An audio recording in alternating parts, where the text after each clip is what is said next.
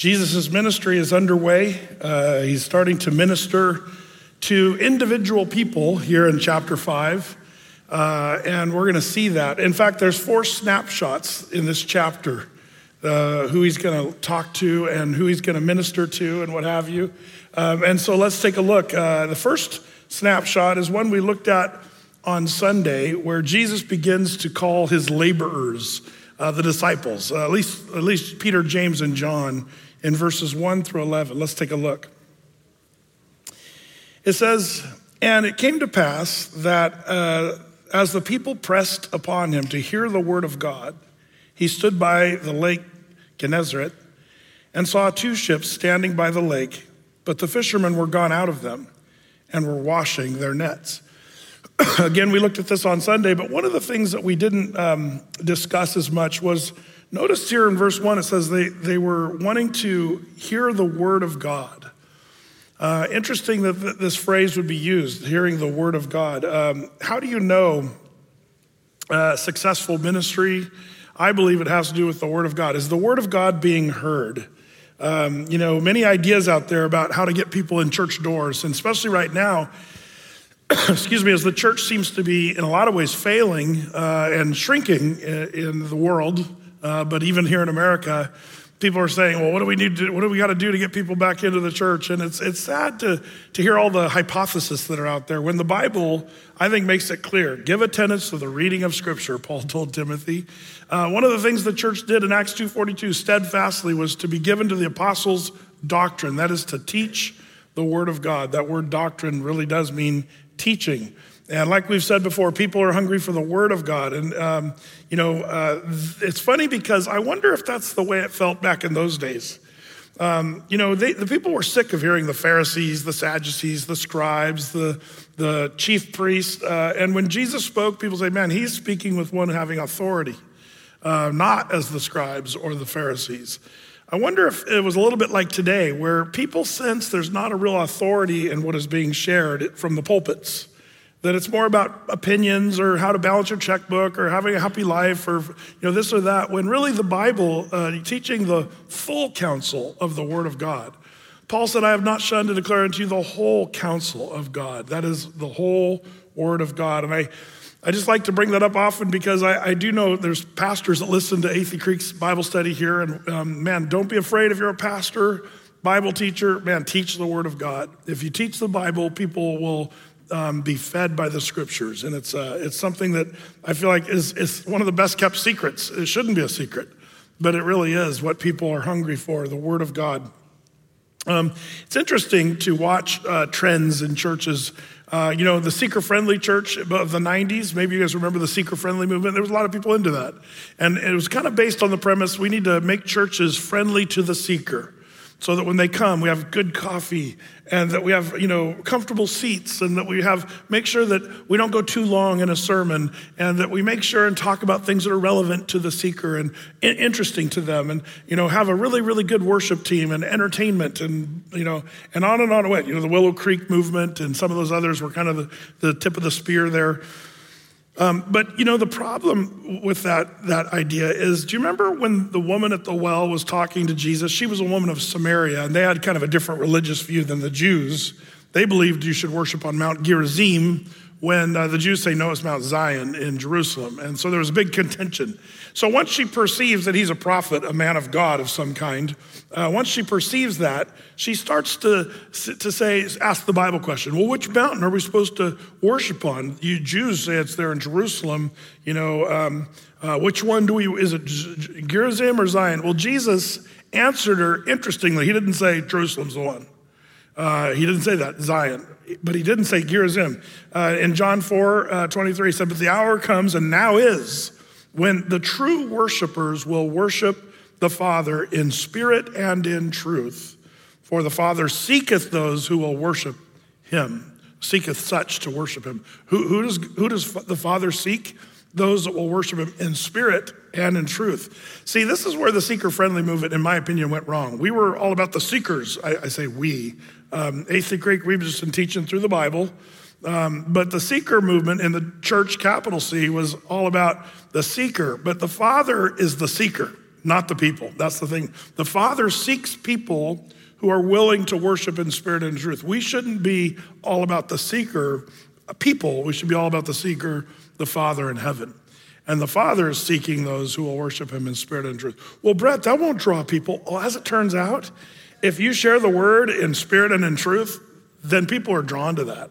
Uh, new, new believers, uh, unsaved people, um, like the unsaved people were drawn to Jesus in the same way. And we'll see tonight how this is going to get Jesus in trouble because everybody's drawn to Jesus. And the Pharisees and the scribes and all those guys are jealous. Be careful when you hear, you know, this big movement, anti megachurch, uh, which I can see why people are against megachurches. But be careful because some megachurches are okay, some are not. Uh, just like some small churches are okay and some are not. Um, but it's not about the size of the church as much as it's what, what are they doing? What, what are they doing is what we have to kind of watch out for. Um, so, um, uh, and by the way, less than 2% of churches uh, teach any form of through the Bible uh, today, which is a real unfortunate thing, if you ask me. Uh, we should get back to just going right through Scripture, uh, verse by verse. Um, by the way, uh, Barna and all those guys that were really pro seeker friendly, if you know Barna's, what do he call it, marketing the church, back in the 90s when they wrote those books, um, you know, and they called Christian people to go to church tithing units, uh, like uh, which to me was like pretty insulting. Uh, but that's what they uh, tithing unit. How do you get more tithing units in your church? You know, and it's like, wow, they're just off course so bad. Um, but one of the things that Barna did was a big research study on, you know, the churches and how seeker-friendly churches are. There's a spike in, in attendance in these seeker-friendly churches. And it was a big spike in attendance because that, that was their push. Um, but there was, there was a funny thing that uh, a lot of us that were kind of um, from more the old school, non denominational uh, Bible teaching, through the Bible teaching churches, uh, they called, there was, there was two spikes, and if you looked at their graph, both spikes were equal. Um, the seeker friendly movement spike of, of a church attendance, and then the, the, the, they called it an anomaly. That's what they called it. There's another anomaly uh, of another spike here, but we don't really know how to explain that. But anyway, so there were two same spikes, um, and I'll tell you what the anomaly was. Mostly back then in the 90s, it was the Calvary Chapel, verse by verse, non denominational Bible teaching churches that were registering on the Richter scale. But they just didn't know how to quantify a non denominational church that's not in some, uh, you know, uh, uh, formal, uh, you know, organization of churches. Uh, it's kind of, it was kind of a problem for them. Well, what's interesting is to see the seeker friendly movement kind of crashed and burned. Now, a lot of those people are like disillusioned, saying, oh, yeah, these churches that are successful right now, and they're trying to explain why they're uh, successful, but it's not good. Uh, you're building your churches on things like Bible prophecy, they said. Whatever you do, don't build a church attendance with Bible prophecy. And these people that go through the Bible verse by verse, that's cheating, as Andy Stanley once said. It's cheating going through the Bible. I don't feel like we're cheating. I feel like we're obeying. Uh, that's the difference. Um, when you go through the Bible, I think it's obedient to the scripture. Um, but, uh, but, but it's sad to see all these churches that were once sort of okay, they've kind of gone off the rails, a lot of them, and it's really heartbreaking. We need to be praying for the condition of the church of Jesus Christ. And I think the answer is not Athey Creek. The answer is let's get back to what the Bible says. What does the Bible teach? Um, because that's, that's what people are starving for. So, the, um, you know, um, we, Athey Creek doesn't sit around thinking about how can we get more people. Um, uh, we, we actually are just doing what the Lord's called us to do, and, and people come. And I think that's a real secret. I remember one time uh, the governing elders, we were in a, um, we had a little retreat, a prayer retreat, but we went to this restaurant to, to uh, have some lunch. And we sat there, and there, there, was another group sitting right next to us, and they were talking kind of loudly. You know, when groups sort of talk a little bit louder and you, you can hear everything they're saying? It just kind of all, caught all our attention at the same time. And this group was um, a seeker friendly church uh, group, uh, staff, and they were brainstorming how can we get more people to our church? And uh, it was just so hard not to say, hey, I got a few ideas for you guys. Uh, I almost did that, but I didn't because um, I didn't want to be, you know, uh, bust in on their conversation. But it was painful hearing their ideas. You know, it was basically we could put in more dancing bears for the children's ministry and we can do this and that and all these little things that they were thinking. We're like, oh, that's not going to help. Um, by the way, uh, in his uh, brilliant book, The Marketing of Evil, uh, I think it's David Kupelian Um, he's written several versions of that, even modernized it a little bit. But back in the late 90s, he wrote that. Um, and talking about the seeker friendly movement, uh, he refers to a GQ article uh, that uh, was written, and it was some you know editor that um, was a atheist uh, editor for GQ magazine. Well, he decided to do an experiment, and he, he realized the church was this lifestyle for all these Christians out there. So he, he said, I'm going to go to one of these churches and I'm going to be a Christian for two whole weeks. That's what he said. I'm going to go to the church and I'm going to be a Christian. I'm going to listen to Christian music, read Christian books, uh, go hang out with Christian people at church and all this stuff. And he wrote this article and it was, it was so painful. It was just a painful, painful article. But basically, his conclusion was it's exactly the same as a regular life. If you want to go to a rave party and have fun, a concert, you can do that as a secularist. But if you want to be a Christian, there's the version of that. There's Christian concerts, there's Christian parties, and there's Christian, you know, entertainment. It's all the same, only there's one difference. Christians are like five years behind the times in being cool. That was his thing. If you want to just be a little bit, you know, out of style, uh, go with the Christian thing. But that's what he got out of it. And it was because I've noticed that's really true. Christians trying to be hip and cool, we're not very good at that. Um, we're like years behind if we're trying to be hip and cool. Um, I, I believe, um, you know, the, the Lord has called us to be different. And that's what Jesus brings to this story. The, the Pharisees, Sadducees, scribes, there was a religion in place, but it was, it was just deader than a doornail. And Jesus comes along, and the people hear him gladly. The common people heard him gladly. and they heard that his words were that of having authority. Um, and, and Jesus was not trying to be like everybody else or trying to conform to everybody else. I'm reminded of 2 Corinthians 6, verses 16 through 17. It reminds us, What agreement hath the temple of God with idols? For you are the temple of the living God, as God hath said. I will dwell in them and walk in them. I will be their God, and they shall be my people. Wherefore, come out from among them and be ye separate, saith the Lord and touch not the unclean thing, and I will receive you. This is, by the way, cited from Isaiah 52 11. Uh, Paul's quoting Isaiah. You know what's sad to me is historically, if you know your history a little bit, some of the best art and music um, uh, came from people that were inspired, I think, by God uh, artistically and musically. Guys like Bach, who believed every note of his music was a, a way to glorify God. Uh, um, and, you know, he was the one cutting the trail. Everybody copied Bach after he wrote his, you know, music, his sonatas and what have you. Everybody copied him because he was the cream of the crop. And that's true even of some artists and, you know, famous painters, people that were inspired to be the cutting edge. And then the world copied them. Today, you kind of sense it's backwards. The world does its artistry, and the, and the church now copies the world musically, artistically. We have the advantage of the Holy Spirit in us. Come ye out from among them, be separate. Do, do what the Lord calls us to do, and don't try to copy and duplicate the world. That's the problem I think the church sometimes has made um, when Christians try to copy the world. Jesus caused a stir right here because he was different, and people were hungry to hear the word of God. Um, that's kind of an important thing. So, um, so back to our chapter here. I know that uh, I need to hurry through this because we already covered this uh, in, on Sunday. Verse three. And he entered into one of the ships, which was Simon's, and um, prayed him that he would thrust out a little from the land. And he sat down and taught the people out of the ship. Now, when he had left speaking, he said unto Simon, Launch out into the deep and let down your nets for a draught. And Simon answering said unto him, Master, we have toiled all the night and have taken nothing. Nevertheless, at thy word I will let down the net. And when they had this done, they enclosed a great multitude of fishes, and the net brake. And they beckoned unto their partners, which were in the other ship, that they should come and help them. And they came and filled both the ships, so that they began to sink. And when Simon Peter saw it, he fell down at Jesus' knees, saying, Depart from me for I am a sinful man, O Lord.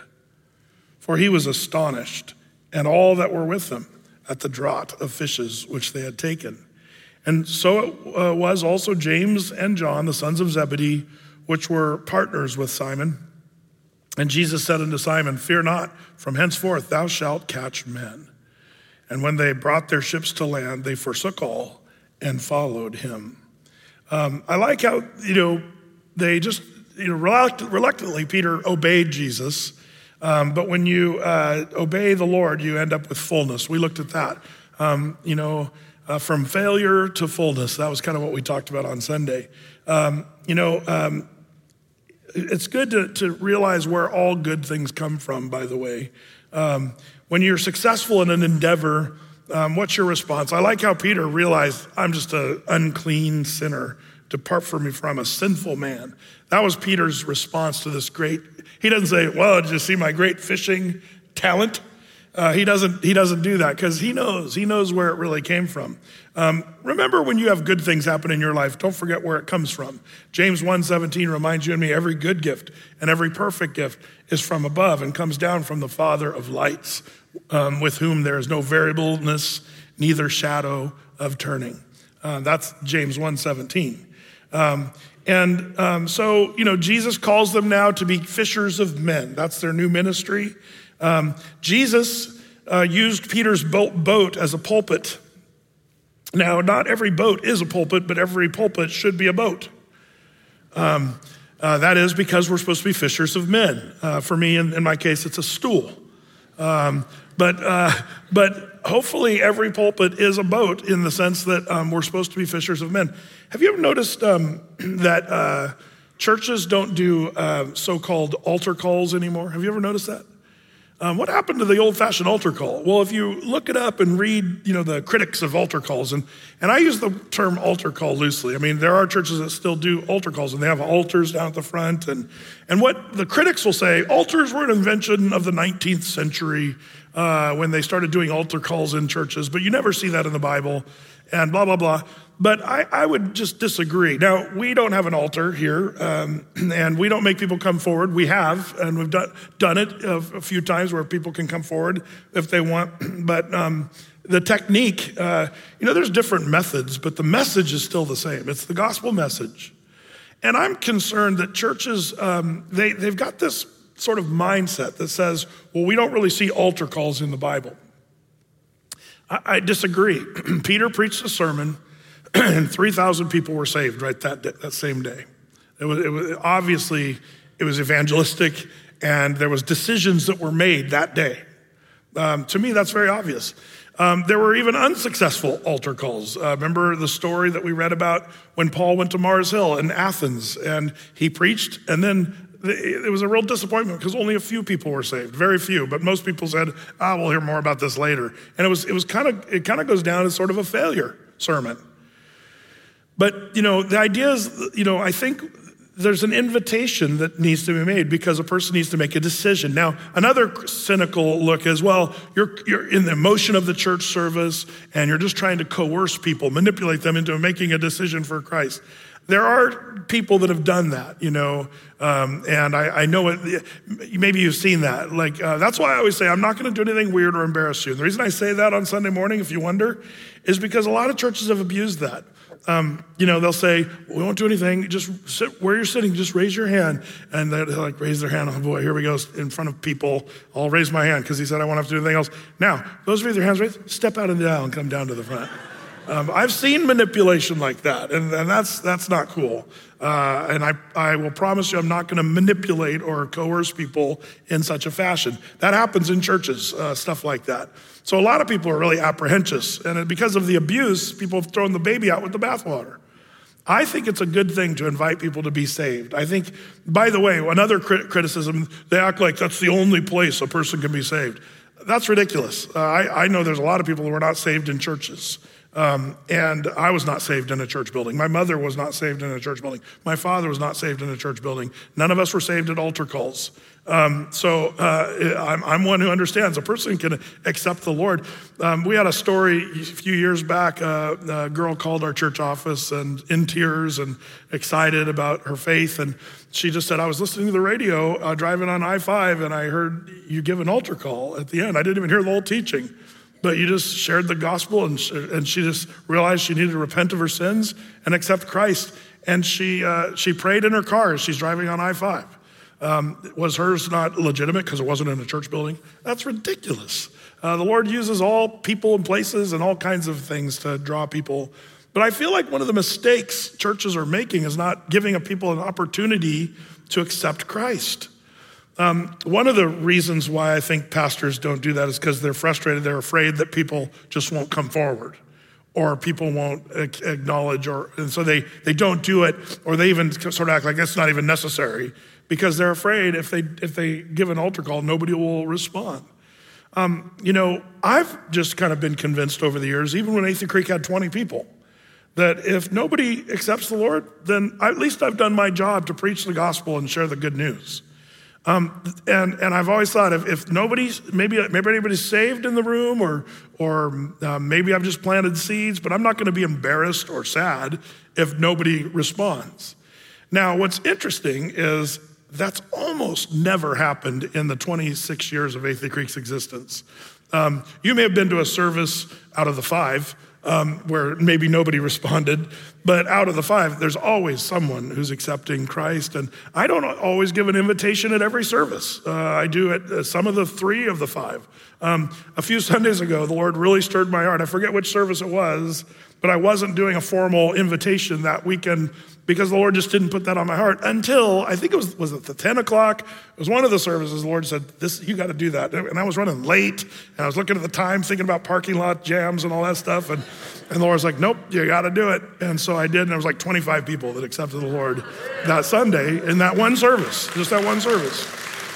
Um, I, I, I, hope that you are sensitive to that, like, like that, that we um, that we all look for those opportunities, like we did talk about Sunday, to preach the gospel, um, be fishers of men, share the good news.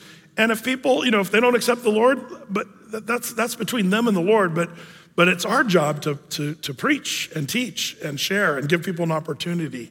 So, can I just lovingly challenge anybody who's kind of like, well, why do you do altar calls? What, can you just be saved in an instant? Yes, absolutely.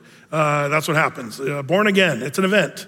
Uh, Jesus said, if you confess with, or Paul said in the book of Romans, um, you know, he said, if you confess with your mouth and believe in your heart the Lord Jesus, that God raised him from the dead, you will be saved. That's an event. That's a moment when you confess and believe. And for some reason, churches just kind of don't believe that anymore. And I think less and less people are being saved. Again, the problem is a lot of people go to church thinking they're going to be entertained, like going to the Schnitzer Hall uh, to hear a concert or to go. And, and if you go to church and that's all there is, then you probably would bail out on the church. But if you go to the church where the Lord is moving by his Spirit to stir hearts to re- re- repent of their sin and to be uh, uh, born again and saved, that's a whole nother deal. Only the church can offer that. Well, uh, all that is, um, uh, you don't want, don't want anything that would, you know, um, uh, be missed out on many opportunities. Um, so we're, we're, we're fishers of men. Hopefully, this pulpit is a boat, uh, but not all, not all bolts are, are, pulpits. Anyway, Jesus calls the laborers. We looked at that whole thing on Sunday. We'll, we'll, I'll leave it there. The second part of this chapter is Jesus cleanses the leper. Um, this is a big deal. Um, this is kind of the first leper that Jesus will cleanse uh, in the biblical gospel narrative. In verse 12, it says, and it came to pass when he was in a certain city, behold, a man full of leprosy, who, seeing Jesus, fell on his face and besought him, saying, Lord, if thou wilt, thou canst make me clean. And he put forth his hand and touched him, saying, I will, be thou clean. And immediately the leprosy departed from him. And he charged him to tell no man but go and show thyself to the priest and offer for thy cleansing, according as Moses commanded, for a testimony unto them. But so much the more went there the, a fame abroad of him, and great multitudes came together to hear and to be healed by him of their infirmities. So here in Luke's gospel, this is where the ramping up of the people, multitudes, you know, coming uh, to, to be healed of Jesus. But this is, this is such a big deal, uh, this idea. Notice Jesus never healed a leper, it's always uh, referred to as cleansing of the leper. Uh, why is the word cleansing, even though we know leprosy is a disease? Today, we call it Hansen's disease. And there are different strains of leprosy and what have you. But, um, but the, the, the, the, cleansing part is kind of important in the sense that leprosy was always a type or a picture in the Bible of sin. Uh, spiritually unclean. Uh, leprosy is a dirty disease that's often linked to the idea of sin. But I love that's what needs to happen. Uh, we are sort of given the disease of sin by our own actions, if you would. But there's a cleansing, just like the cleansing of the leper. 1 John 1 9, if we confess our sins, he is faithful and just to forgive us our sins and cleanse us from all unrighteousness. So this leprosy picture is that of sin. Uh, by the way, um, there's still leprosy in the world today. People think that it's totally gone. Um, uh, although it is rare, um, the uh, people that study these things found that there was approximately uh, 208,000 people in 2022 who've had uh, Hansen's disease or leprosy around the globe, most in Asia and Africa. The United States, there were about 100 people who had, uh, um, got a Hansen's disease diagnosis um, this last year, 100 people. So, thanks to modern medicine, however, uh, the discovery of antibiotics, leprosy is curable. Uh, over the past 20 years, um, over 16 million people have been cured of leprosy in the last 20 years. It's just, so it's, it's not the same thing. In Bible times, it was a death sentence. Uh, but notice in verse 12, it says, The man was full of leprosy, which means he was at the ending stages of his life. Um, and this is where, you know, you'd lose feeling in your extremities. You probably lost fingers and your nose starts to deteriorate. Um, there's debate even to this day, especially in ancient times. Why did people's extremities fall off with leprosy?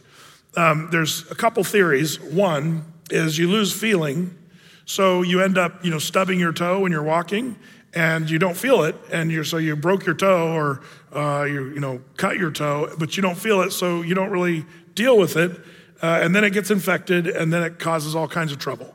Um, some people think it's that. Some people say, this is grotesque, but if you lived in a leper colony, um, the rats would be drawn to leper colonies because of the stench. And the rats would come and nibble at night, uh, and they wouldn't feel it because you, you couldn't feel your toes or your nose or whatever. Pretty gross. Um, but you say, Brett, why, why do you have to talk about that gross stuff? Because leprosy is a type of sin. You're, you're supposed to see, wow, that's really gross. That's the whole point of the Bible, talking about leprosy. Um, leprosy is like sin in so many ways, it's hard to even count. Um, the first thing leprosy does is you start to lose feeling. That's what sin does, by the way.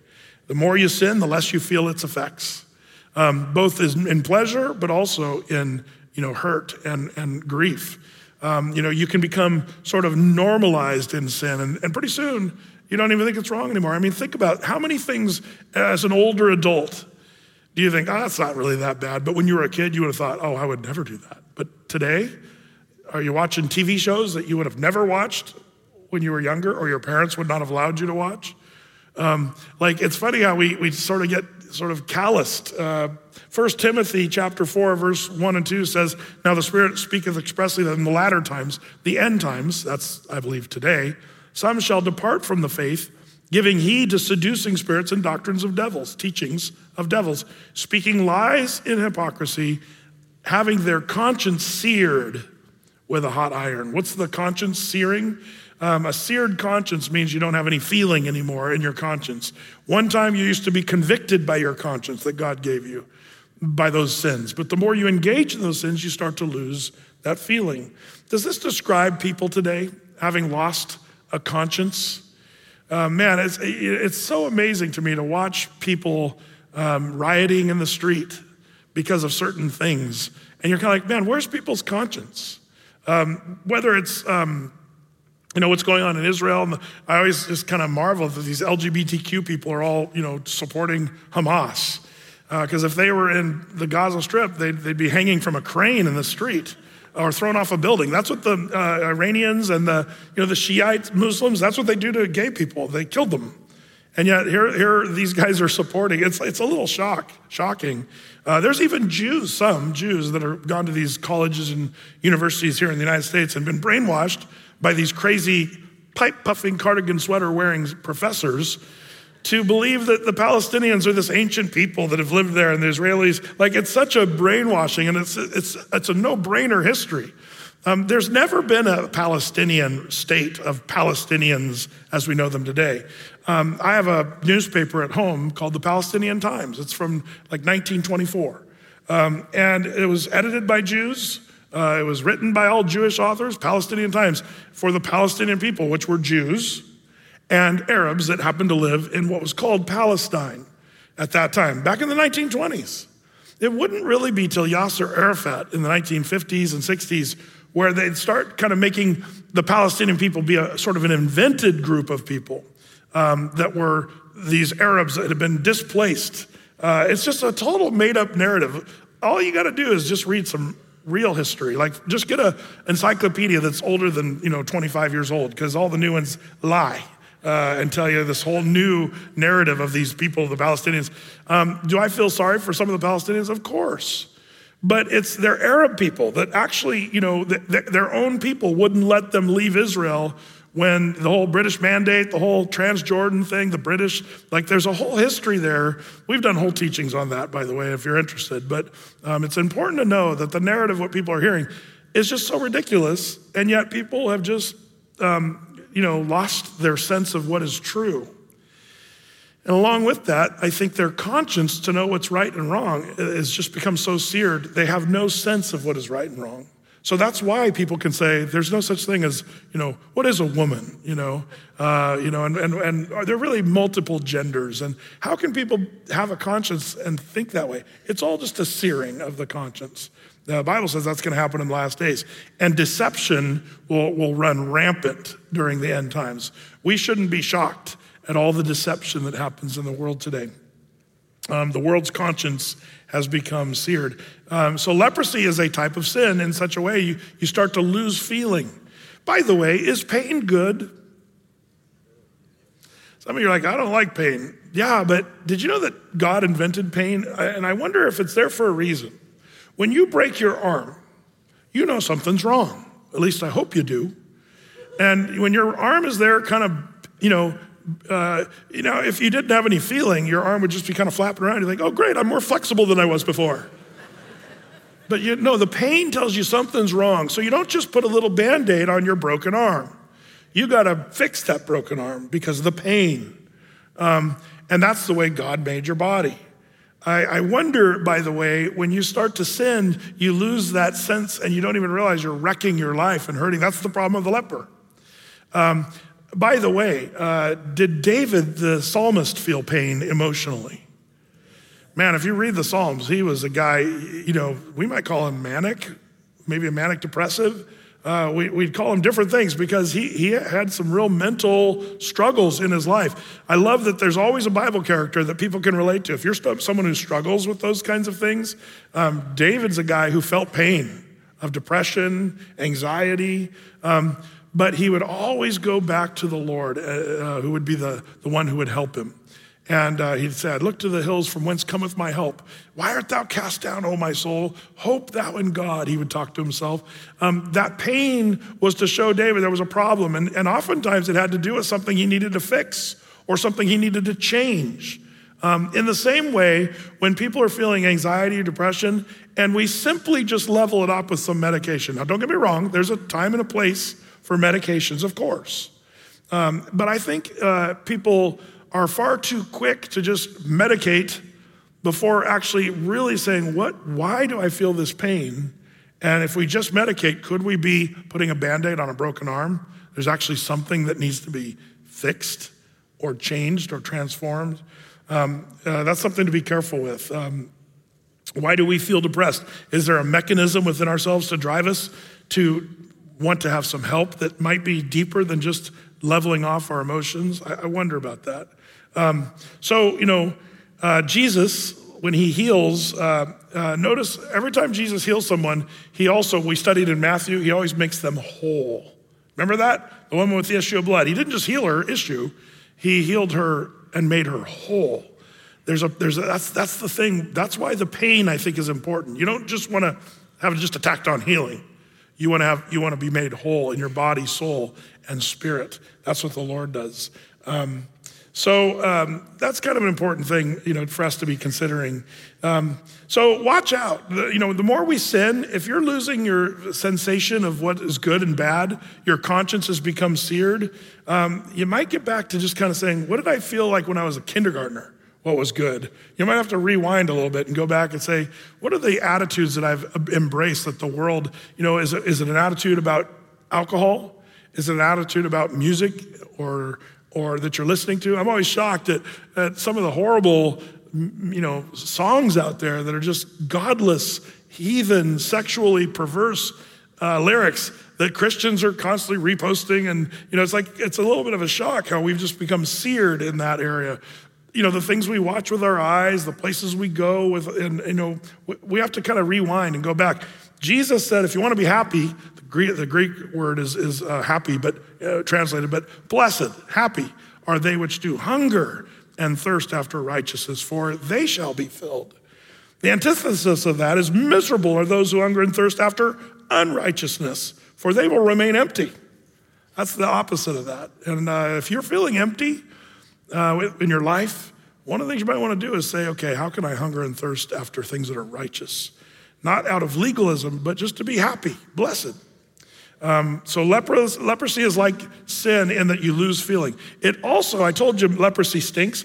Did you know there's ancient writings? Josephus, in his uh, ancient works of antiquities, um, you know, he wrote them in the first century. Um, he said you, you could smell um, a leper colony um, like miles away. Uh, there was such a strong stench of, uh, and, and really, um, sin stinks. Sin really does stink. And the person that's the sinner is the one that doesn't smell it. Um, do you remember uh, when, when you had little children, or maybe when you were one? The two year old doesn't want to stop playing just for the nuisance of going to use the restroom.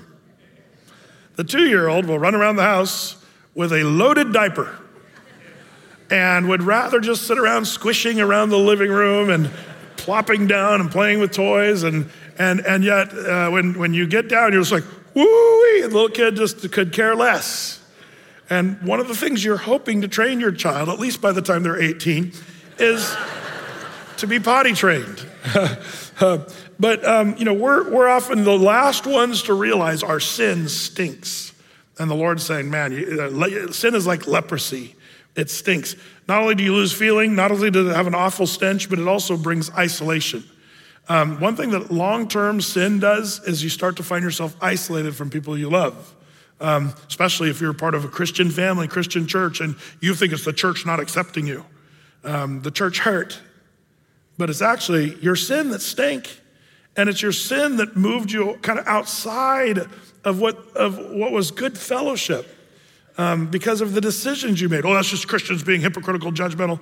That's the way it looks, is kind of a um, sort of an attitude of not repenting and saying, I'm the one who's the problem. Um, so it brings about isolation. The leper colony was a horrible place to live the rest of your existence, but it, uh, leprosy caused isolation. Also, loss of functionality. You start losing your extremities, your fingers, your hands. You lose, um, you know, what you're able to do uh, with your life. And that's what people uh, experience when you just embrace sin. You'll lose out on opportunities the Lord's planned and the blessings that were meant for your life. And on and on it goes. Leprosy is a picture of sin. So Jesus reaches out and touches. Did you see in verse 13? It says, He put forth his hand and touched him, saying, I will be thou clean. Did Jesus just kind of, now, now, by the way, this is an interesting problem. Did Jesus uh, did Jesus want to do away with the law? No, but what did Jesus come to do? Fulfill the law. Did Jesus ever break the law? No. Um, did the law say you were not supposed to touch a leper? Uh oh. You've got a problem. Contradiction in the Bible. Uh, the law says you can't touch a leper, and Jesus touched a leper. So, what do you do with that? Well, um, I'm not sure the answer to that, other than who knows? I'm not worried about it. I'll tell you why. Um, because Jesus cleansed him. He was no longer a leper, so end of the problem. Uh, well, was he a leper? Was it, some people get into the nuance. As he reached out to touch him, as he did it, he cleansed him. So when he touched him, he's suddenly clean. And so he never really touched a leper. Well, maybe, but that's not what it says. Maybe. Um, but can I just tell you, there's, there's, there's a couple things about this. First of all, did he just touch him? Like, okay, be clean. Ugh. Get out his antibacterial wipe, you know? Uh, is that what Jesus did? No. Uh, in fact, the Greek word for touched here in Luke 5:13 is a great word. It's haptomai, which means to fasten oneself to, to cling to, to adhere to. Um, uh, by the way, uh, in some places in the Bible, this haptomai is implied of the Holy Spirit, um, like fastening a fire to something, to kindle, to set something on fire, kind of almost enveloping something. Um, that's this word. So Jesus just didn't touch him. It seems like he just grabbed this guy and just like gave him a big old hug. That's the word, haptomai. Uh, uh, but um, so, so Jesus more than just touches him. Now, Dr. Arnold Fruchtenbaum, uh, I love, I love all of. Anybody work, read the works of Fruchtenbaum? Oh, good. Some of you know him. Uh, highly recommended. Uh, interesting guy. Um, in his the miracles, uh, the Messiah miracles, uh, he, he wrote some interesting things about this. Um, prior to Jesus coming on the earth, the Messiah, we we know that Jesus is the Messiah.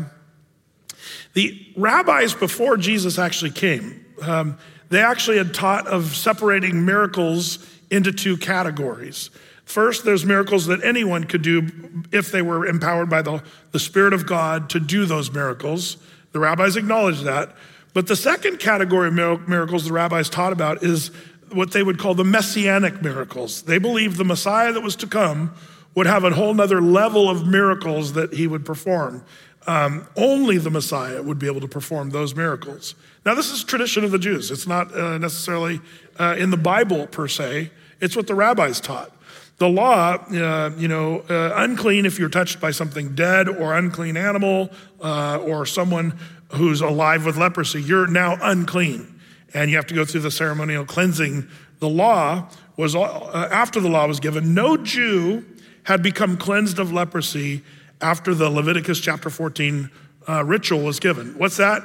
If you became a leper, in Leviticus 14 says, if you're a leper and you suddenly become clean, you had to go through a very rigid sort of procedure to be declared clean.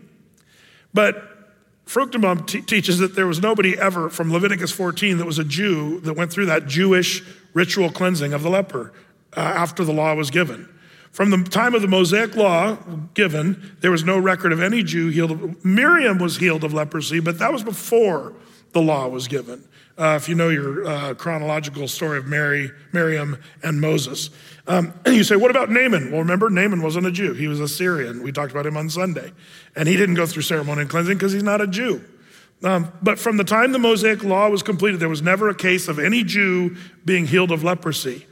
But the messianic miracles, they said, would include perhaps the Messiah who would be healing people of leprosy. And they hadn't seen that from the giving of the law, Leviticus 14, until right now. Jesus comes on the scene, and he's the first one who cleanses a leper.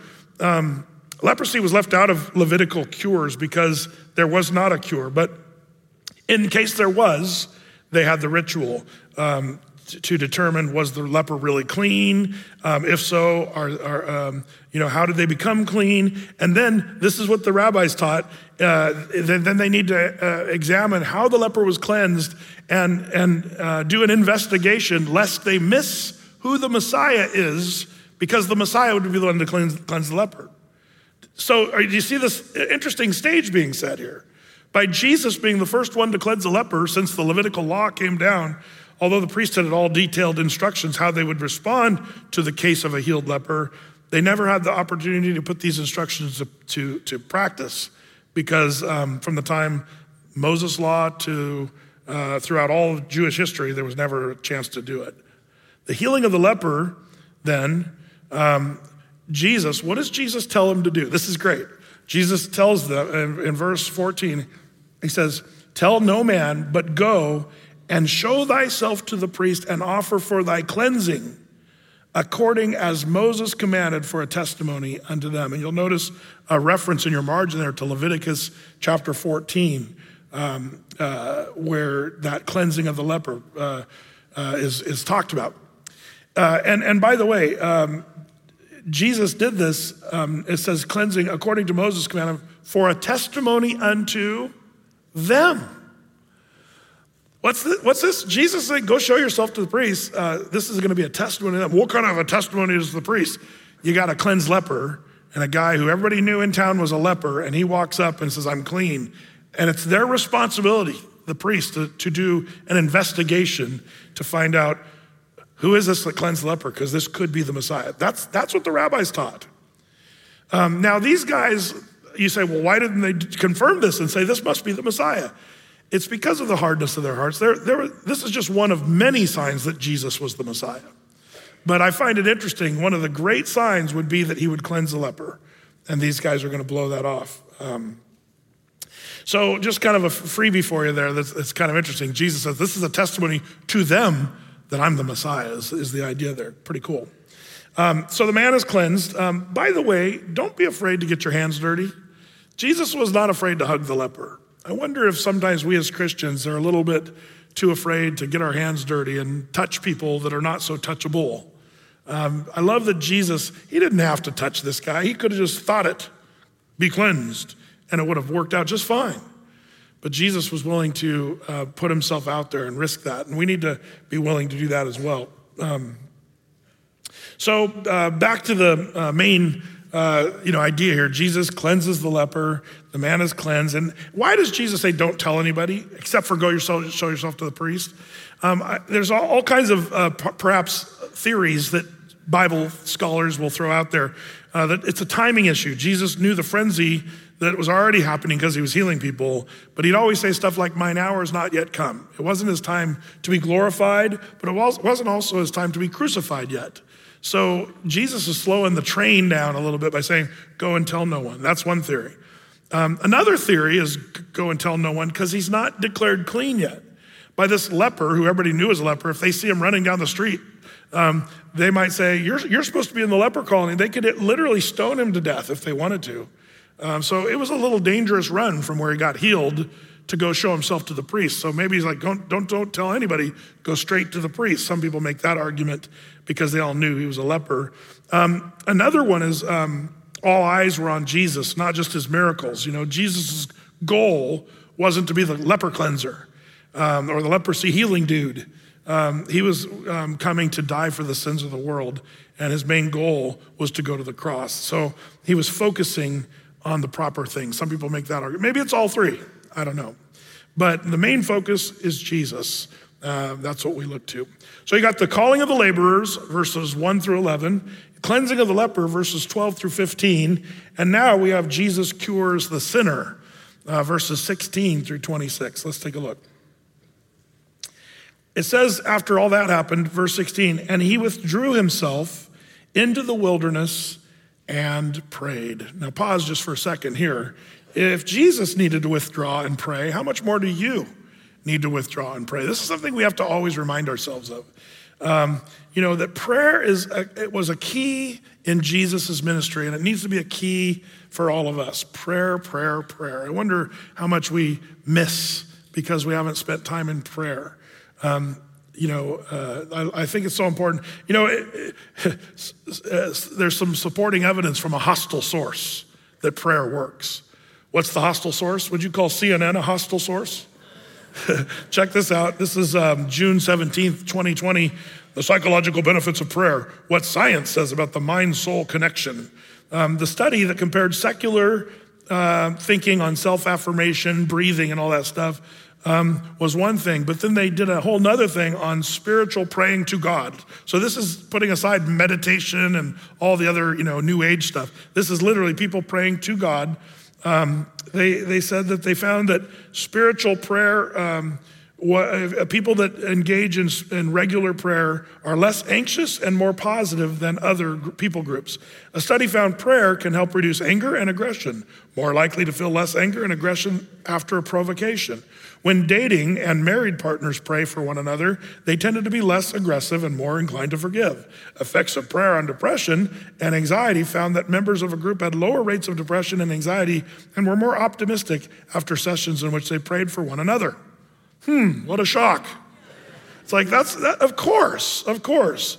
Funny, it takes a secular study to find out what the Bible has told us clearly all along. A man suffering from stress called a free psychiatric hotline. Um, um, and uh, they said, Welcome to the psychiatric hotline. Uh, if you're an obsessive compulsive, repeatedly press one. If you're codependent, ask someone else to press two. If you have multiple personalities, press three, four, and five. If you suffer from paranoia, we already know who you are and what you want. Stay on the line and we'll be there shortly. If you're schizophrenic, listen closely and a little voice will tell you what number to press. If you're bipolar, it doesn't matter what button you pick, no one will answer. If you're depressed, push any button, it doesn't make a difference anyway. Thank you for your call. It's a joke, but it's kind of sad because I think there's people that have very real problems, and the world sort of tacks on solutions. And I, I feel like that joke is sort of like a representation of sort of the tacked on solutions when the Bible gives us the solution. The world says, no, no, no, the Bible, that's too simple. Just pray and seek the Lord. That's just ridiculous. And people throw that off as no big deal. Um, I'm sure there's people that are mad I even made that joke. Uh, they're probably saying, oh, I'm this way, and how can you make a joke about that? Uh, what's a joke is the psychiatric hotline. And a lot of the so called solutions the world gives, it is a joke. The Bible is no joke. Isaiah 41:10, fear thou not, for I am with thee. Be not dismayed, for I am thy God. I will strengthen thee. Yea, I will help thee. Yea, I will uphold thee with the right hand of my righteousness. Oh, Brett, I don't know if I believe that. It's, you're going to either believe God or you're not. Um, Romans says, Paul says, let God be true and every man a liar. If you're saying, well, that doesn't work, then you're a liar. That's what the Bible says. Um, but Brett, I'm depressed. Doesn't matter. The Lord is your help. I am thy God. I will strengthen thee. I will help thee. I will uphold thee with the right hand of my righteousness. Um, on and on. I can give you hundreds of verses. Philippians 4, 6. Don't be anxious about anything, but in everything by prayer, with supplication, thanksgiving, let your requests be made known to God. And the peace of God, which passes or surpasses all understanding, will guard your hearts and your minds in Christ Jesus. David, the psalmist, who is really a mess emotionally, psychologically, he said in Psalm 34 4, I sought the Lord and he heard me and delivered me from all my fears. With disorders that the world tries to medicate or even celebrate, Jesus is still the answer. And prayer is a huge part of that. Jesus um, so rightly uh, goes off and prays. And that's, that's how he starts this, this whole thing where he cures the sinner. Uh, so check it out, verse 17. It came to pass uh, on a certain day as he was teaching that there were Pharisees and doctors of the law sitting by, which were come out of every town of Galilee and Judea and Jerusalem, and the power of the Lord was present to heal them. This is a, a verse that often is overlooked. Do you remember the Fruchtenbaum theory that um, the, the, the, the um, you know, the, the leper would go and show himself to the priest, and then they were responsible to research and say, well, what cleansed the leper? Is this the Messiah? Could it be that that's why all these guys came out? Like people miss this. So far, Jesus' ministry is just local to the northern region of the Galilee area. Um, but all of a sudden, you've got all these big, powerful Pharisees, and it's not just the rabbis and the local guys. They were Pharisees, doctors of the law, out of every town of Galilee, Judea, and even Jerusalem. They came from Jerusalem. This means the bigwigs are here. Why were the bigwigs here to see Jesus? Were they having a big convention? Oh man, there's some guy over here. Let's go see what he has to say. Were there, you know, Pharisee convention? I believe it's possible that they were coming to see the guy who cleansed the leper because that was a big deal, uh, messianically speaking. Um, so, but notice it also says, and the power of the Lord was present to heal them. Uh, um, notice the, the word, it's kind of interesting. Uh, the, you know, the, the, the power of the Lord was present to heal them. Before Jesus came here to heal others, what was he doing? He was praying. And now I think that prayer and his power, that's linked. Remember, he couldn't cast out a certain demon without prayer and fasting? I think Jesus had prayed it up in verse 16, and now the power is present because of that. Um, and it has to do with the power of, of, of the Spirit moving in his life. Uh, the religious leaders came to inspect um, not just general power, but the power of healing. Um, by the way, there's guys that, you know, on TV that claim to have the gift of healing and the power to heal people and stuff like that. I always like to remind you that everyone as a Christian can be given a gift of healing for any person at any time, but you don't have the gift of healing. Um, can I just quickly go over that with you? Because this is important. Um, flip over to Romans chapter 12 real quick. I'll show you. There's the motivational gifts and the manifest, manifestations of the Spirit, not to be confused. People confuse them all the time.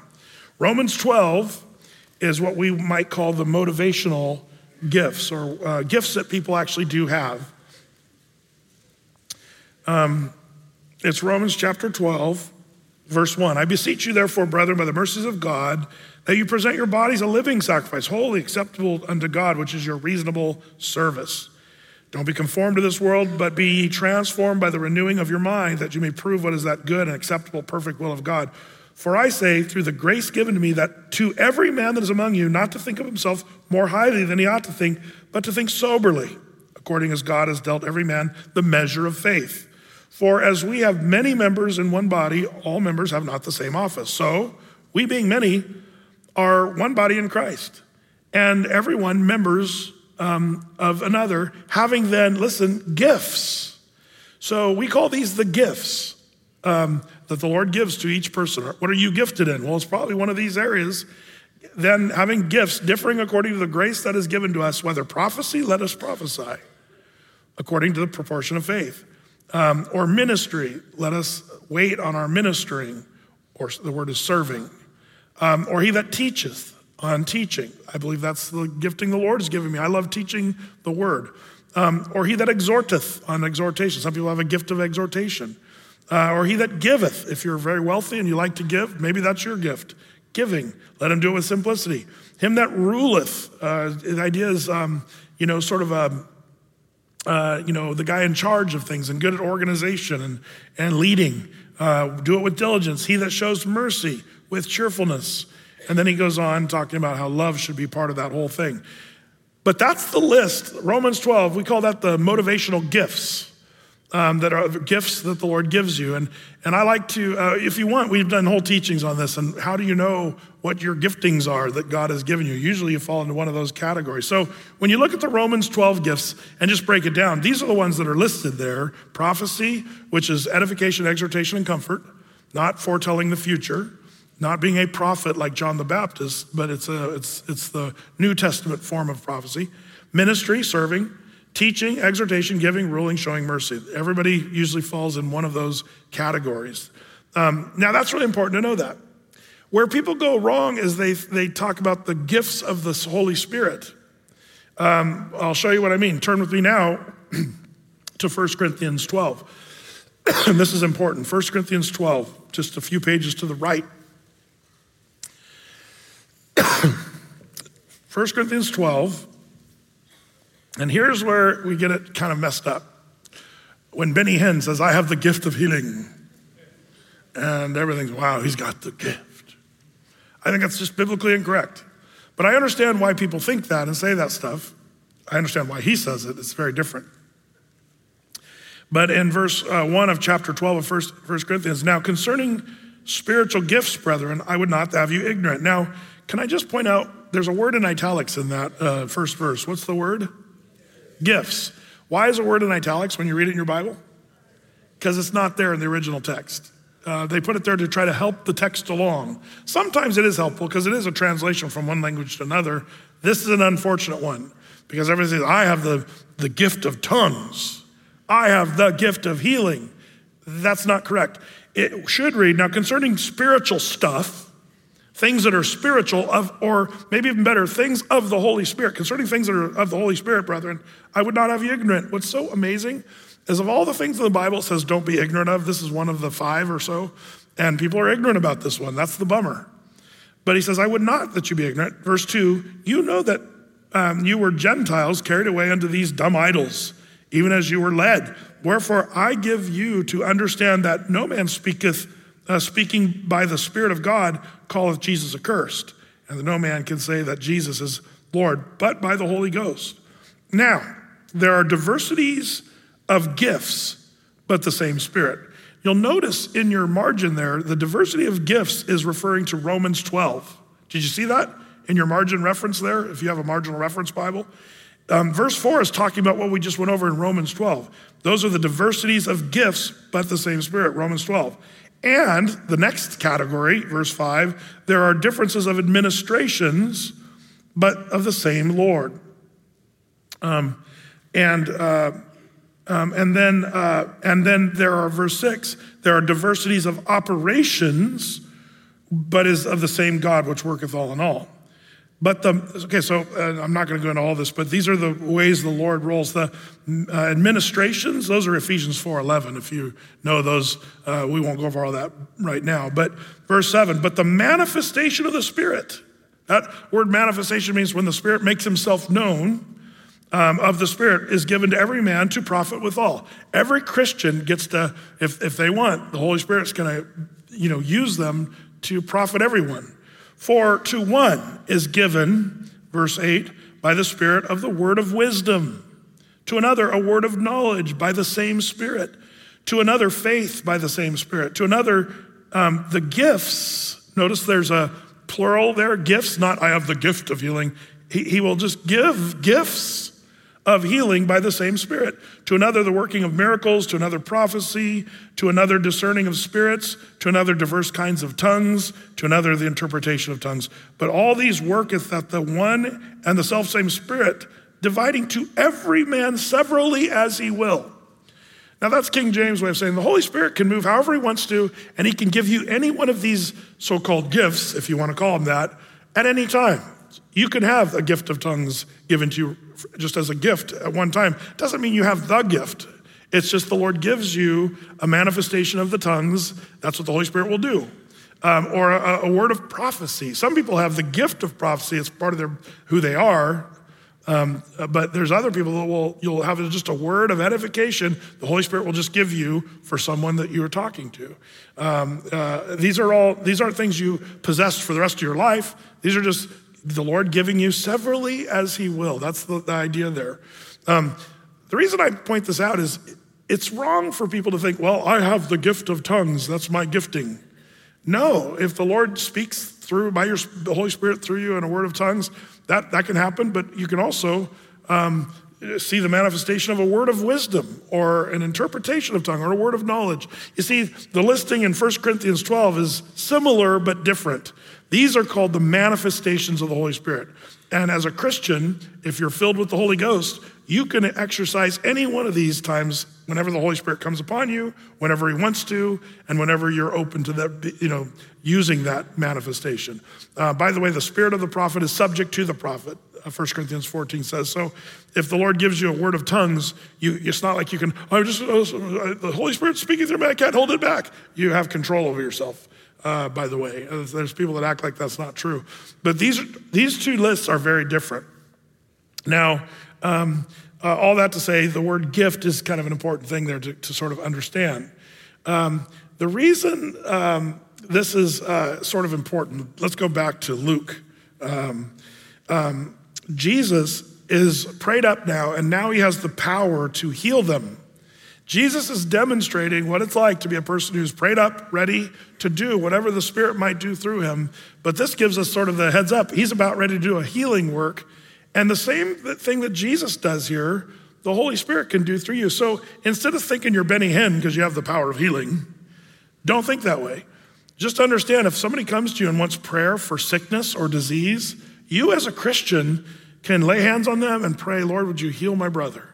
And Lord, we know you're able to do exceeding abundantly above all that we ask or think. Your name is Jehovah Rapha, the God that heals. And Lord, if you if it's your will that this person be healed at this moment, would you please do that? And I think it's the prayer of faith, but it's also the prayer of submission, saying, Not my will, but thy will be done. And we see the Lord healing people all the time with simple prayers from people that don't have fancy hairdos and slick suits and uh, Lear jets and stuff like that. Um, did you see that guy that goes and stands on the stage? What's his name, Bonko or whatever?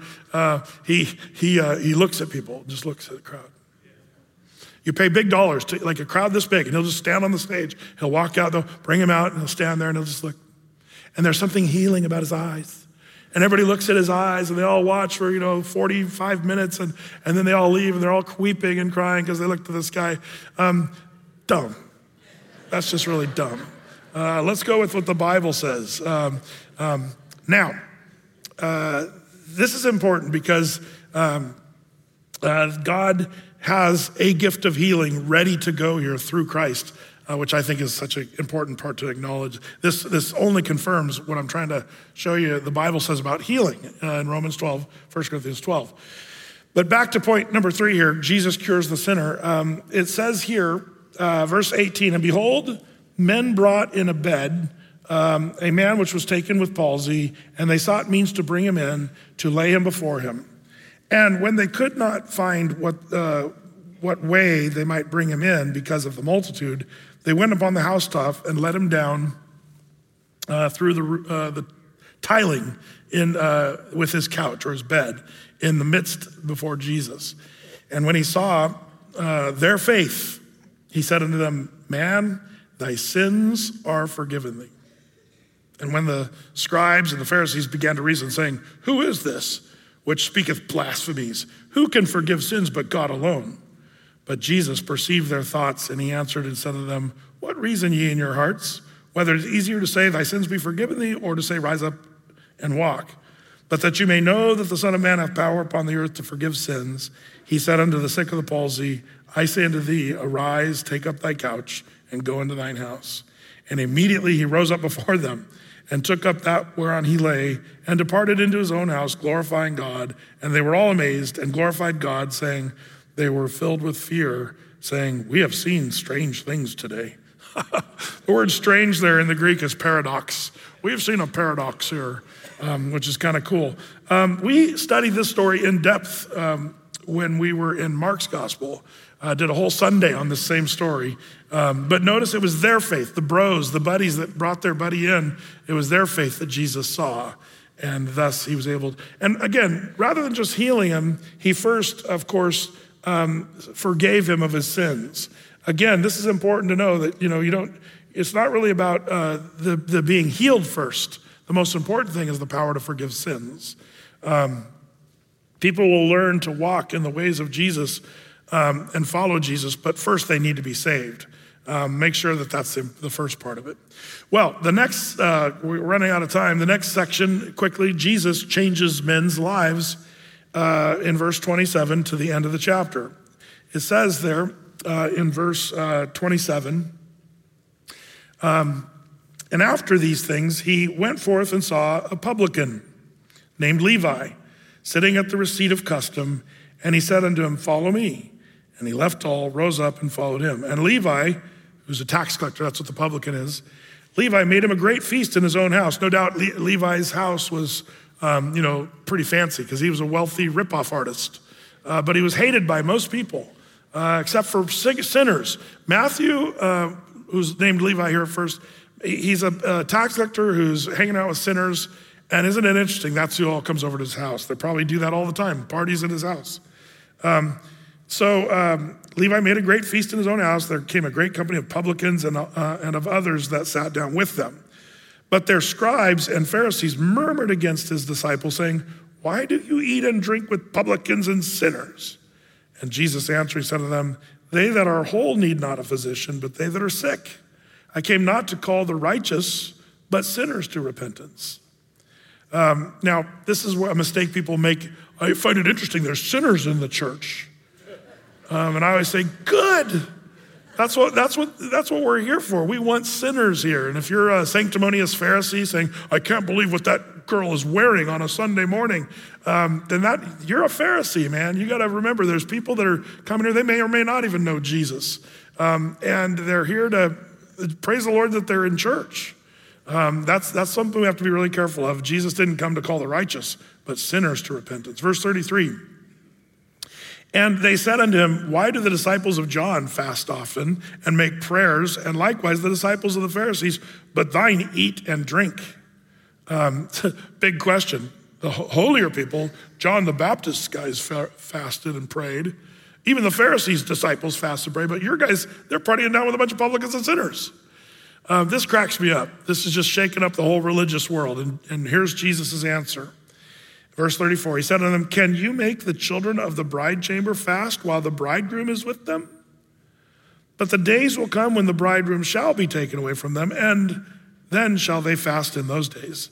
Um, uh, his first example out of three, by the way, He's, um, he's going to give three examples. Uh, first, the bridegroom, then he's going to talk about a garment, then he's going to talk about wineskins. Three examples of why his disciples are not fasting. The first one is you're at a wedding and the bridegroom and the bride is there. Uh, why would you fast? It's supposed to be a party. And Jesus' point is he's the bridegroom um, and he's there. And um, why would you fast when the bridegroom's there? That's ridiculous. You wouldn't fast at a wedding party because the wedding's there, it's, it's supposed to have fun. And being a disciple of Jesus is fun. They're having a good time eating and drinking and having a good time not getting drunk, I believe, um, but definitely uh, enjoying their time, even though they are a bunch of publicans and sinners. This cracks me up. Um, then he gives uh, illustration number two, verse 36. And he spake also a parable to them No man putteth a piece of new garment on old. If otherwise, then both the new maketh a rent and the piece that was taken out of the new agreeth not with the old. So, illustration number two is that of a garment. If you have an old pair of Levi's, you got a hole in them. Uh, today, you'd say, cool. Um, but in Bible days, they actually tried to repair their clothing. They didn't want to look like, you know, um, hobos and stuff. Um, so they would, you'd patch it up. But you couldn't use a brand new piece of denim and sew it on an old piece of denim because the, the old denim's pre shrunk and if you sew it on and then you, you wash it, then that's going to rip the garment because the old denim's weak and it also is already shrunk. When the other one's going to shrink, it's going to rip it all apart. Um, you can't put the old with the new, is, is, is, or else it'll rip. And then verse 37 is the third illustration of the wine in the wineskins. It says, verse 37, No man putteth new wine in old bottles, else the new wine will burst the bottles and be spilled, and the bottles shall perish. But new wine must be put in new bottles, and both are preserved. No man also having drunk old wine straightway desires the new, for he saith, The old is better. What's this all about, the wine and the wineskins? Old wineskins, well, they started out new. When you had a brand new uh, batch of wine, you'd pour it into a, a new wineskin. The wineskins are made out of leather, and uh, they're carefully made to hold the wine. But as the wine ferments, the wine lets off a certain gas that causes the uh, expansion in the wineskin. And the wineskin would expand, and then as the wine would, would age, uh, then that wineskin would become stiff and hardened and even kind of brittle. But it almost was like a nice little canteen that was hardened as a container.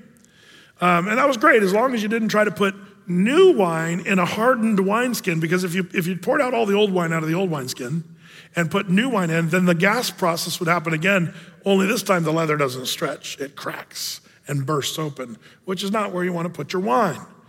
Um, so you don't do that. You put new wine in new wineskins, and you keep the old wine in the old wineskins. Um, and, um, uh, and by the way, there's some interesting things here because, um, you know, what is the old wine? Uh, you know, the old wine is, you know, the, the Jewish way, um, you know, the religious system that was in place um, and trying to put the new work that Jesus was doing. Jesus was doing a new covenant, a new work. If you try to put the new covenant in the old covenant, uh, it's going to not work. Uh, so Jesus says you're going to put new wine, and he's not saying that the old wine is bad. He's just saying you don't you don't try to blend the two together. Now, uh, does anybody know how, if you're a historian or you know how this works, how do you make an old wineskin become flexible again? Anybody know? You soak it in water. If anybody knows how leather works, if you take old leather and you soak it in water, it kind of brings back the soft stretchiness of it. And you can, uh, there's some interesting things there. I find that interesting because if you look at this Luke passage a little more carefully, Jesus says, And no man putteth new wine into old bottles, else the new wine will burst the bottles and be spilled, and the bottles shall perish. But the new wine must be put into new bottles, um, and both are preserved. Um, this is interesting because there's two words for new here. They're not this, we just use new and new. It's clumsy. The, the Greek word for this, the first word, number one, is new, Greek word neos, recently born, young, youthful, new. The second word is kainos, which means renewed, uh, new kind, um, unprecedented, unheard of before. And that's, that's what um, is interesting. But new wine must be put into renewed. So it's not the doing away of the old covenant, it's a renewed sort of covenant that's being talked about. And how do you do that? Water. Water is a type of the word. Um, And that's why all throughout the scripture, the Bible is compared to water. Ephesians 5, husbands love your wives as Christ loved the church, that he might sanctify and cleanse it with the washing of the word. Ephesians 5, 25 and 26. Uh, Psalm 119, how shall a young man cleanse his way? By taking heed to the word. Um, and, and by the way, guess where else this word um, renewed, uh, kainos is used? Romans 12, 2. And be not conformed to this world, but be transformed by the renewing. That's the word kainos the renewing of your mind that you may prove that which is good and acceptable will of God. So the Lord was doing a fresh work, um, and the Lord, it was it's hard to get the old wine. And you want to know how that kind of came? Did anybody see the Jesus Revolution movie? Uh, it's a great movie. Well, that was a good example of the Lord doing kind of a new work in the church, but the old wineskins didn't like it at all. I was a part of that when I was a kid, the Jesus movement. That's where my family was. We were part of the, the movement. And uh, people, old, our old Baptist friends thought we had lost our minds, singing non hymns. And uh, there were hippies in our church who had just fresh off of smoking weed and uh, unsaved, and then they got saved and baptized. And people just didn't know what to do with that. That's just like the same kind of thing. The Lord was doing kind of a new work in the church. Uh, I pray that He continues to do new works of revival in, the, in this land. Um, it reminds me, I don't, I'm out of time, so I'm not going to go into this, but remember in Ezra, the old men were, were weeping while the young men were rejoicing because the new temple, the old men hated the old temple. It's not like the old days. And the young people were like, we have a temple. This is awesome. Uh, and um, which temple was better, by the way? The new temple that was cheap and r- built by rubbish, or the old temple that was glorious, built by Solomon? Which one was greater? The new one. Why? Because Jesus would be in that temple, the, the little dumpy one that was remodeled by Zerubbabel. Um, it's a great story. But as the old guy's like, it's not like the old days, you know. But the Lord was doing something new in that temple. Well, I'm out of time. So there you have it, chapter five. Let's pray. Lord, we are thankful for your word. There's so much here that we could really spend so much time just diving into so many of these things. But I pray that you'd help us to receive your word, to remember the things that we're learning and reading here. Um, Lord, I pray that you'd keep us uh, open to your working in our life by your Spirit. Lord, that we would, like you, uh, take time to pray and seek your face, that we might be equipped, that when your Spirit is moving, that you could work through us and in us, whatever way you see fit. Lord, help us to be more like your Son, Jesus. Bless these, your people who put in the time tonight. In Jesus' name, amen.